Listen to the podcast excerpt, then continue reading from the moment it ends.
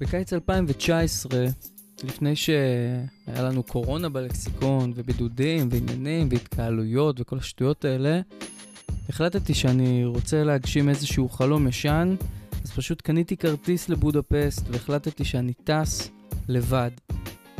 לימים זה יהפוך להיות אחת מההחלטות הכי טובות, מרתקות, מוזרות, מדהימות, שיכולתי לקחת על עצמי. שלום לכם מאזינים ומאזינות, אתם איתי, על לאן אני הולך, הפודקאסט לכל המשוטטים בדרכים. אני דולף פרנקל, והפרק הזה מוקדש לטיול המיוחד שלי לבודפסט. אה, טיול שטסתי אליו בפעם הראשונה לבד לגמרי. אני רוצה לקחת אתכם רגע אחורה לשנה הזאת שבה החלטתי שאני עושה את הדבר הזה. זה היה גדול, אוגוסט, אה, ואני תמיד בחודש הזה גם בחופש גדול כי אני מורה, מין כזאת פריבילגיה לאנשים שעובדים במשרד החינוך, אה, וגם זה חודש שאני תמיד מקדיש כזה אה, לחשבון נפש ולעשות קצת יותר לעצמי, כי זה מאוד קרוב ליום הולדת. אז החלטתי שאני מסתכל על רשימת המטרות, חלומות, לא משנה מה שכתבתי אז, והחלטתי שאני הולך להגשים את החלום הזה, של לטוס לבד לחו"ל. עד אותה נקודה הייתי לא מעט בחו"ל, אבל בגיחות עם חברים, ותמיד אני הרגשתי שאני... שיש איזה קצב אחר שבא לי לטייל בו. זאת אומרת, היה בא לי יותר להסתובב, היה בא לי יותר לחקור, אה, ולפעמים גם בתוך הטיולים הרגילים במרכאות עם חברים, יש איזה כל מיני כוחות שמושכים לכל מיני מקומות. אתה לא באמת יכול לעשות מה שאתה רוצה.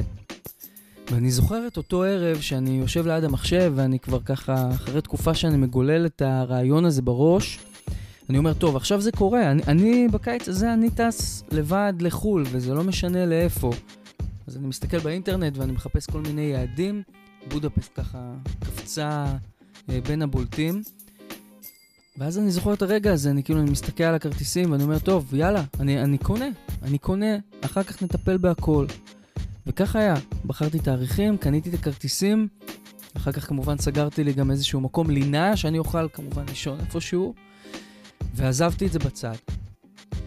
ביום הטיסה אבא שלי לוקח אותי לנתב"ג, והוא ככה מדבר איתי בדרך, אני תוך כדי עם המצלמה, כי אני רציתי לצלם כמובן ולעשות ולוג ולעשות כל מיני תמונות ושיהיה לי כזה fun. אה, ואבא שלי שואל אותי, אבל למה, למה אתה טס לבד בעצם? ואני הסברתי לו בצורה מאוד ברורה, אולי גם בשביל לנסות להסביר לעצמי, כי אני גם לא כל כך הבנתי, אה, שאני צריך את זה בשביל עצמי. אני רוצה לעשות איזשהו מסע, ואני חושב שאת התחושה הזאת, את החוויה הזאת, אני, אני חייב לעצמי.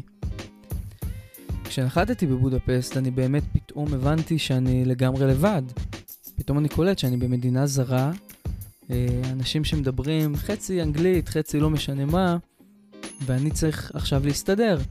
אז תפסתי מונית, נסעתי לכיוון המגורים, שהסתברו כסוג של אה, דירות כאלה להשכרה באיזשהו בניין במרכז העיר, סמוך לרובע היהודי.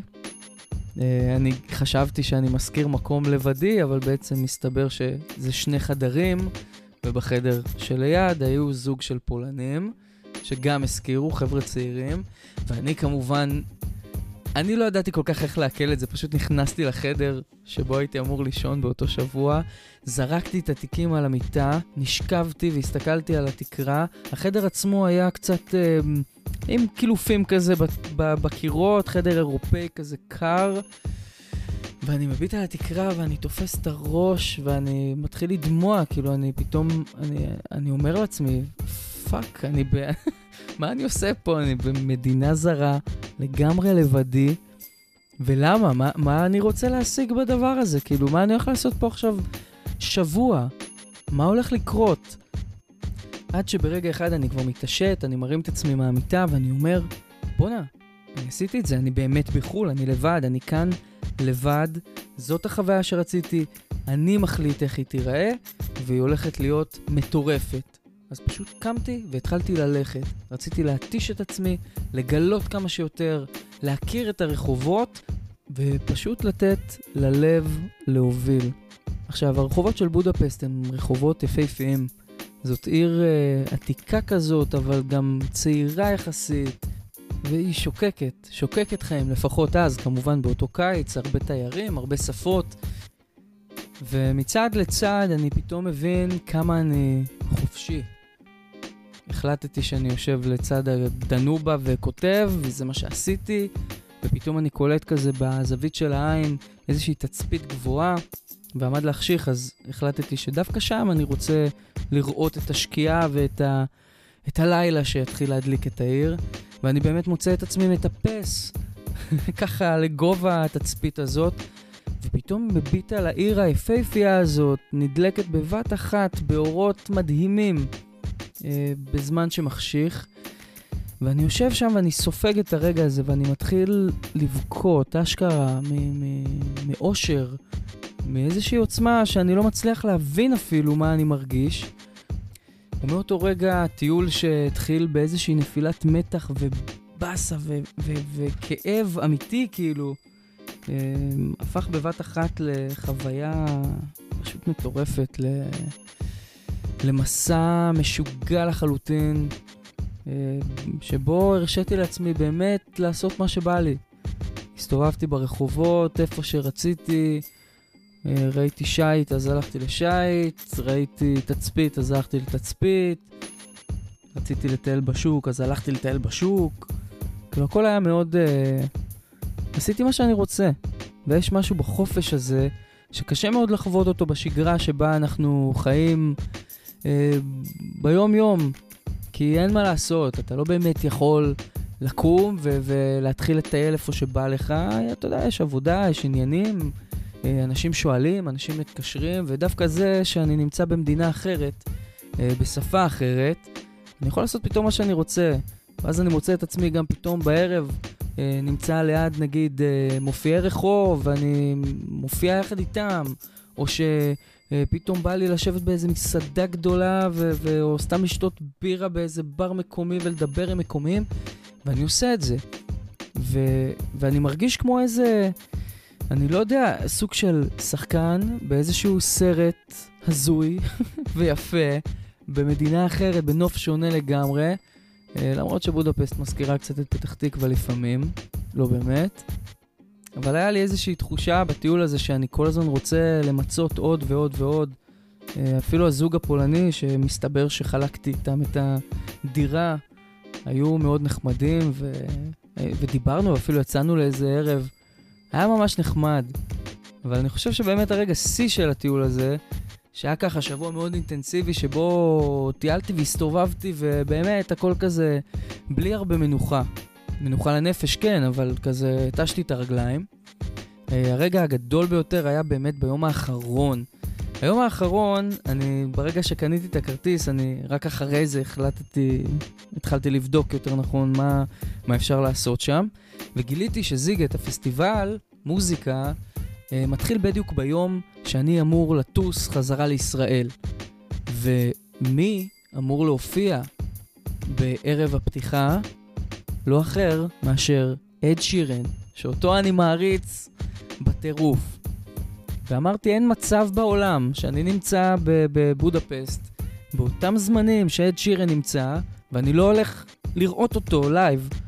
וזה באמת כך היה, אז קניתי לי כרטיס ליום אחד לסיגט, וביום האחרון, אחרי שאני ככה צובר לי כל מיני עניינים ו- ו- וחוויות מהטיול הזה, ומרגיש כזה בשיא שלי, אני מגיע לרגע הזה שבו אני אה, הולך לפגוש את אחד מהאיידולים שלי ולראות אותו בלייב, ואני מוצא את עצמי לבד באחד מהפסטיבלים הכי גדולים באירופה, וזה באמת היה פסטיבל מטורף, והמון אנשים וטירוף, ומוזיקה טובה, ו- והרבה בירות, והרבה אנשים שראיתי ופגשתי שם בדרך. ואז מגיע הרגע הזה, עשר בלילה, ועד שירן עולה על הבמה, ופתאום כמויות של אנשים אה, היו שם הרבה גם קודם, אבל כמויות של אנשים מתנקזים לאזור של הבמה, ואני באותו רגע מנסה קצת לצלם, ואז אני פתאום קולט, בואנה, הבן אדם עומד להופיע מולי, אני לא צריך את זה, אני רוצה לחוות את זה. אז אני מכניס את המצלמה לתוך התיק, ופשוט נותן לכמויות של האנשים, ולמוזיקה הסופר חזקה שיוצאת מה... אה, רמקולים שם של כל האזור, פשוט להיכנס ולהיספג לתוכי. ואז אני פתאום קולט שאני נמצא בהופעה של אד שירן, אה, שמאוחר יותר גם הודיעו שהיו שם איזה 450 אלף אנשים ברגע הזה בדיוק.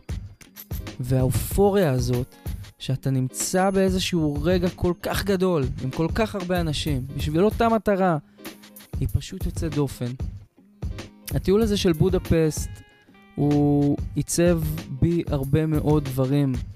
אה, במיוחד את ההכרת תודה ואת היכולת הזאת להיות לבד. אני לא ידעתי ששנה אחרי זה אני אשב כל כך הרבה לבד ושזה יהיה מוטיב כל כך מדכא, אבל אין ספק שזאת הייתה הכנה לא רעה בכלל, אה, לא בנסיבות אולי הנכונות, אבל הכנה לא רעה בכלל אה, לימים האלה של הבידודים והלבד. ואני יודע שביום שבו הכל יחזור קצת לתקינות, אני ארוז איזה תיק, אקנה איזה כרטיס, ופשוט אטוס לי לבד לאיזשהו יעד חדש. כי זה החופש האמיתי. והוא כל כך, כל כך, כל כך חשוב, וכל כך נדיר. וזאת הייתה חוויה שאני מאוד מאוד ארצה לשחזר. עד כאן הפרק הזה של לאן אני הולך. אם גם אתם טיילתם לכם לבד בחו"ל, או שסתם טיול מגניב שאתם עשיתם ובא לכם לשתף אותי, אז אני זמין בכל הפלטפורמות. אני הייתי וגם נשארתי דולף פרנקל, ושיהיה לכם אחלה של יום, חברים. טוסו לבד. זו המלצה.